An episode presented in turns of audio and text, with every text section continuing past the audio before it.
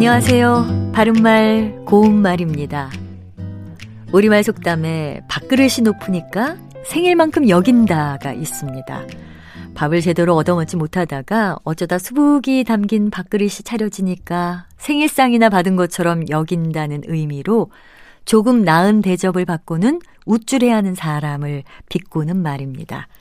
이 속담에 나오는 생일만큼에서 만큼은 앞말과 비슷한 정도나 한도임을 나타내는 격조사입니다.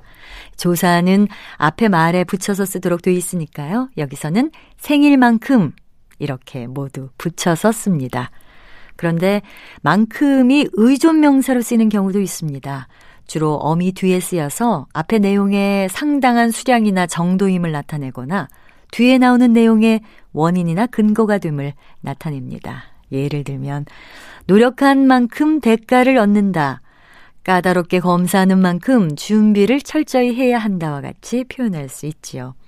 여기에서는 만큼이 의존명사로 쓰인 것이니까 앞에 오는 말과 만큼을 띄어서 쓴다는 점에 차이가 있습니다. 그렇다면 학교가 머니만큼 일찍 나가야 한다는 예문에서 머니만큼은 띄어쓰기를 어떻게 해야 할까요? 머니만큼은 멀다의 어간에 니만큼이라는 어미가 연결된 것인데요. 니만큼은 다음 말에 연결하는 구실을 하는 연결 어미니까요. 머니만큼 모두 붙여서 쓰면 됩니다. 바른말 고운말 아나운서 변희영이었습니다.